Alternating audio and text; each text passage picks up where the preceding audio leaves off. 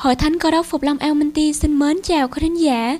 Kính mời quý vị chú ý lắng nghe chương 8 của sách Hoàng tử và Phản thần với tựa đề Những việc làm của tình yêu. Những việc làm của tình yêu, thầy lắm rất quan tâm đến bệnh tật trong làng. Thầy rất vui mừng khi thấy chân của ông ba đã lành sau những lần chữa trị đơn sơ bằng nước nóng. Ông mong mỏi được có thuốc để trị bệnh đau mắt sang lãi những bệnh thông thường khác mà dân chúng mắc phải.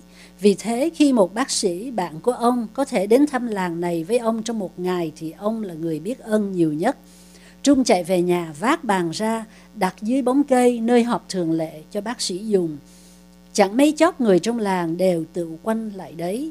Dầu có bệnh hay không, bác sĩ lắng nghe mọi lời khai bệnh và phát thuốc cho từng người, từ đứa bé nhỏ đến cụ cao niên. Khi chữa bệnh xong, bác sĩ mời họ ngồi xuống để nghe thầy lắm nói chuyện. Thầy lắm khởi đầu, tôi tin rằng ai nấy đều vui mừng vì có bác sĩ đến giúp chúng ta hôm nay. Trong khi nhìn xem bác sĩ trị bệnh cho quý vị, tôi nghĩ đến một bác sĩ xưa kia. Người bệnh tật bao quanh bác sĩ ấy như quý vị hôm nay vậy. Một người kêu xin, thầy ôi đứa bé gái con tôi bị bệnh nặng, xin thầy cứu giùm. Có người lại nói, xin ông làm phúc chữa bệnh cho con tôi ông ơi. Có người khác thì lại kêu xin, một người cùi với một người những mục lỡ lói thấy tởm kêu lên Chúa ơi nếu Chúa muốn Ngài có thể làm cho con được lành. Lại có một người mù còn nói Ôi Chúa xin ban cho con được sáng mắt. Hàng ngàn người đến cùng vị bác sĩ ấy để được chữa lành Và Ngài cứu giúp họ cả. Bây giờ có những làng mà trọn làng không có một người bệnh Vì cớ thầy thuốc đại tài đã ghé qua đó. Quý vị có biết thầy thuốc ấy là ai hay không? Thì Tèo nhanh nhậu đáp liền là Giêsu. Thầy lắm rất thích ngắm cặp mắt tin anh ấy của Tèo ở hàng đầu chăm nhìn mình và nói phải đấy Tèo Đức Chúa Giêsu là bác sĩ nhiệm màu và khác hơn mọi bác sĩ khác. Ngài không cần dùng thuốc với dụng cụ chấn mạch cũng chẳng cần bệnh viện vì Ngài có quyền phép chỉ phán một lời thì người bệnh được lành. Quý vị hẳn còn nhớ khi Ngài dựng nên thế gian, Ngài chỉ phán thì có sự sáng, thì có không khí, có cây, cỏ và thú vật, tất cả đều được tạo nên bởi một tiếng phán của Ngài. Cũng chính Ngài nắng lên hình người, rồi hà sự sống vào thì người sống. Ngài cũng dùng chính quyền phép ấy để chữa bệnh và làm cho kẻ chết sống dậy. Khi Ngài ở thế gian này, mọi lời vị hoàng tử đã phán, mọi việc Ngài đã làm đều bày tỏ tình yêu của Ngài cho nhân loại. Loài người đã bị bệnh tật và tội lỗi làm cho tàn phế đi, nhưng công việc của Ngài là cho họ được lành mạnh trở lại, cả phần xác cũng như phần hồn. Một lần kia, khi Đức Chúa Giêsu đang dùng bữa với các bạn của Ngài, thì có một người giàu có tên là Giai-ru chạy vào và kêu Ngài mà đến nhà ông lập tức, Thầy ơi, con tôi sắp chết, xin Thầy đến để chữa lành nó dùm. Đức Chúa Giêsu sẵn sàng giúp đỡ kẻ khác Bất luận giờ nào ngày và đêm, Ngài lìa bàn ăn để đi theo người kia. Giai-ru muốn Chúa đi mau vì ông sợ con mình chết mất. Nhưng Đức Chúa Giêsu không thể đi mau được vì có cả một đám đông vây quanh Ngài. Trong đám đông ấy có một người đàn bà rất muốn được gặp Đức Chúa Giêsu. Bà đã mang bệnh 12 năm rồi, bao nhiêu tiền của đều dùng để lo thuốc men. Nhưng các thầy thuốc chỉ làm cho bệnh của bà thêm trầm trọng mà thôi. Giờ đây bà rất nghèo khó, yếu đuối và khốn khổ. Bà đã nghe người ta đồn Đức Chúa Giêsu có thể chữa lành mọi bệnh tật. Ngài là nguồn hy vọng độc nhất của bà. Bà nghĩ thầm, nếu mình có thể lại gần đủ để chỉ rờ vạt áo Ngài, biết đâu mình sẽ được lành bệnh ngay. Cố chen chân trong đám đông, bà vói níu lấy vạt áo Chúa. Liền lúc ấy bà biết chắc mình đã được lành bệnh bà sắp sửa lách mình trở ra thì Đức Chúa Giêsu dừng lại và hỏi, ai vừa rờ đến ta ồ, các môn đồn của ngài nói, thầy ôi dân chúng lấn ép ngài tứ phía, tại sao ngài lại có thể hỏi là ai đã rờ đến ta Đức Chúa Giêsu biết rõ sự cách biệt giữa việc đụng chạm vô ý thức của đám đông và cái rờ của đức tin. Ngài biết rằng quyền phép đã ra khỏi Ngài. Chúa quay lại và nhìn thẳng vào người đàn bà. Bà ta rụt rè bước tới và kể lại trọn câu chuyện của mình. Đức Chúa Giêsu nói với bà, hỡi con gái ta khá an lòng, đức tin con đã chữa lành cho con, hãy đi bình an. Ngay lúc ấy có một sứ giả đến cùng Giai Ru mà nói với ông, ông ơi con ông chết rồi, thôi đừng làm phiền thầy làm chi nữa. Lòng Giai-ru vô cùng đau đớn. Ông nghĩ thầm, tại sao Chúa Giêsu không đi mau nếu Ngài không dừng lại để nói chuyện với người đàn bà nọ, Ngài đã có thể cứu con gái mình khỏi chết.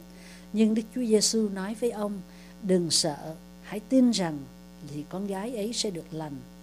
Khi họ đến nhà Giai Ru, những kẻ than khóc mướn đã có mặt ở đó khóc lóc và kêu gào rất thảm thiết. Đức Chúa Giêsu không thích những tiếng ồn ào hỗn loạn này. Ngài dẫn cha và mẹ đứa gái vào phòng, còn những người khác Ngài bảo ra ngoài hết. Ngài nắm lấy tay đứa bé và nói, hãy chờ dậy con gái ơi.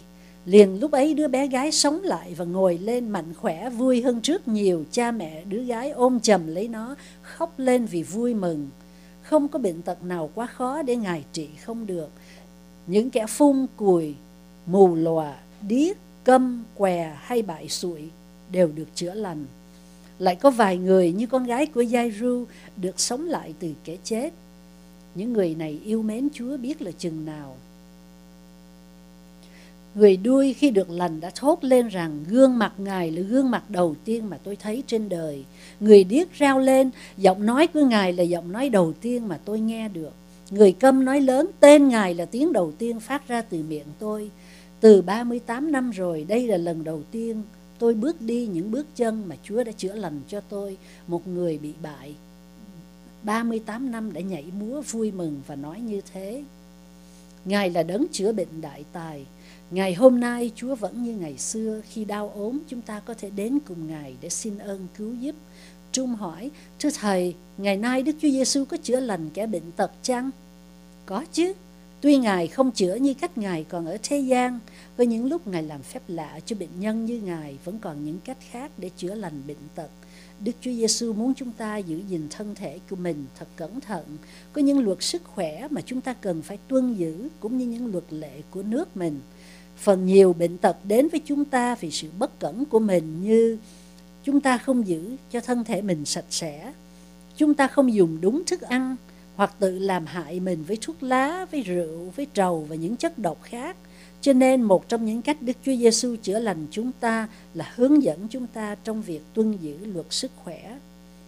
Mặt khác, Đức Chúa Trời có thể ban cho thế hệ chúng ta có những người khôn ngoan để khám phá ra các loại thuốc, các thứ thuốc diệt vi trùng hay ngăn ngừa bệnh tật. Trong thời đại chúng ta có những dược liệu rất công hiệu giúp cho bệnh nhân chống bình phục mà xưa kia khi mắc bệnh ấy người ta thường phải chết. Thanh góp ý đúng vậy, chính thuốc men đã làm cho người ta lành bệnh chứ không phải quyền phép của Đức Chúa Giêsu đâu. Bác sĩ đứng dậy nói trả lời Thanh, tôi xin phép nói một vài lời. Tôi là bác sĩ, tôi dùng thứ thuốc mới nhất và tốt nhất trên thị trường. Tuy vậy, tôi xin nói thật rằng tôi chưa từng chữa lành cho một người nào và thuốc men của tôi cũng không chữa lành cho ai cả. Chỉ có quyền phép của Đức Chúa Trời mới chữa lành bệnh tật mà thôi. Thanh rất ngạc nhiên khi nghe bác sĩ nói thế. Bác sĩ tiếp, tôi nói vậy có nghĩa gì? Và bác sĩ nhìn thẳng vào mặt Lê Thanh. Thanh Niên ơi, giả dụ như em bị gãy chân và vài vết thương trầm trọng trong cơ thể, rồi em đến nhờ tôi điều trị. Tôi có thể cho em dùng thuốc để ngừa nhiễm độc. Tôi có thể bó chân em lại, rửa sạch và may các vết thương của em.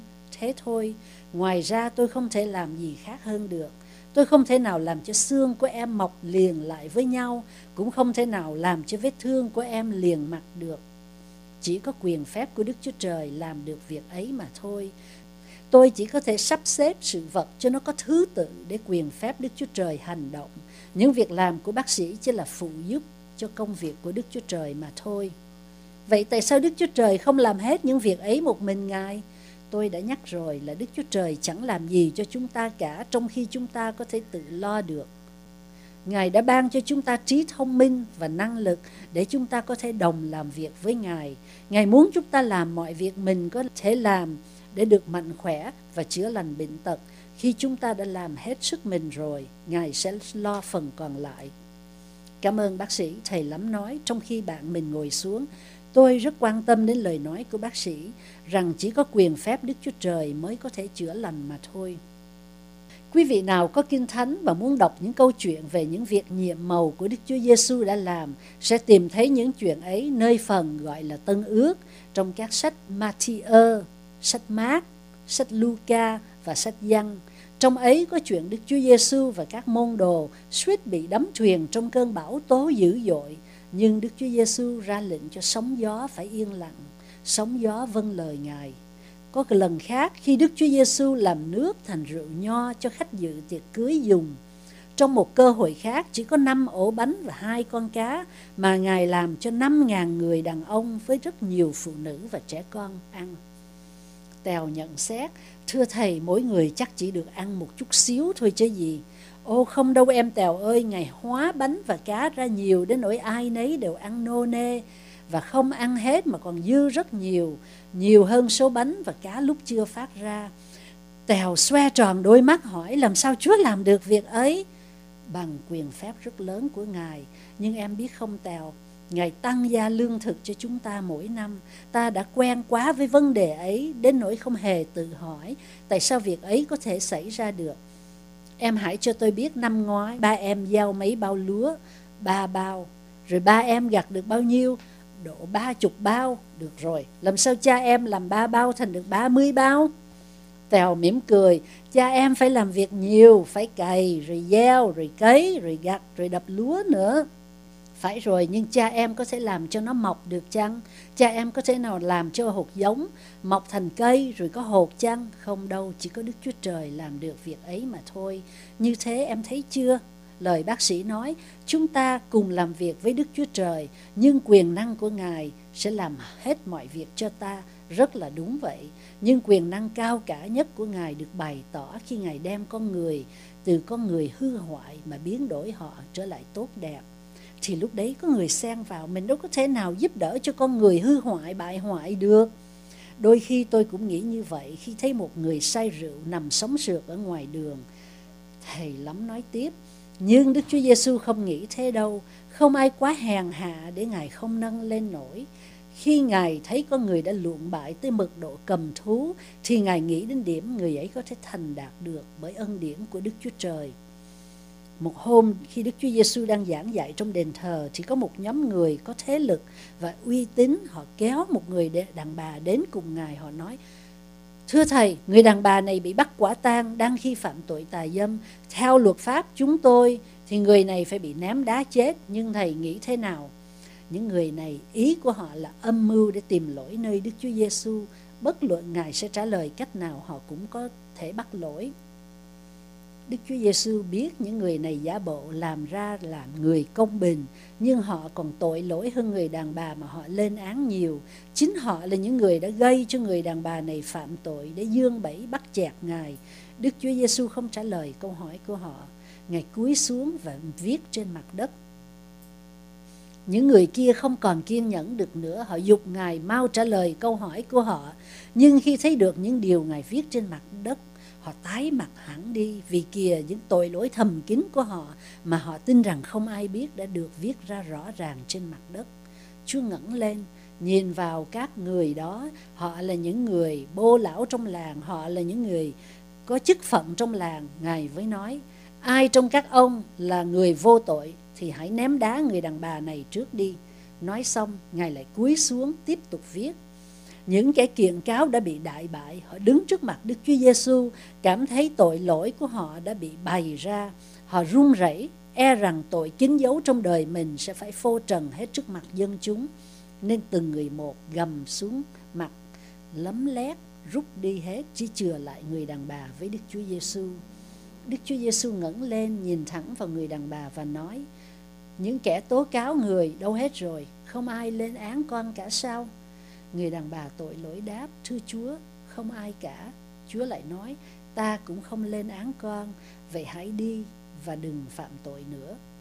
Lòng người đàn bà như tan chảy ra, bà sắp mình xuống dưới chân Đức Chúa Giêsu, nghẹn ngào trong tình biết ơn với giọt lệ cay đắng đầm đìa bà xưng tội mình ra.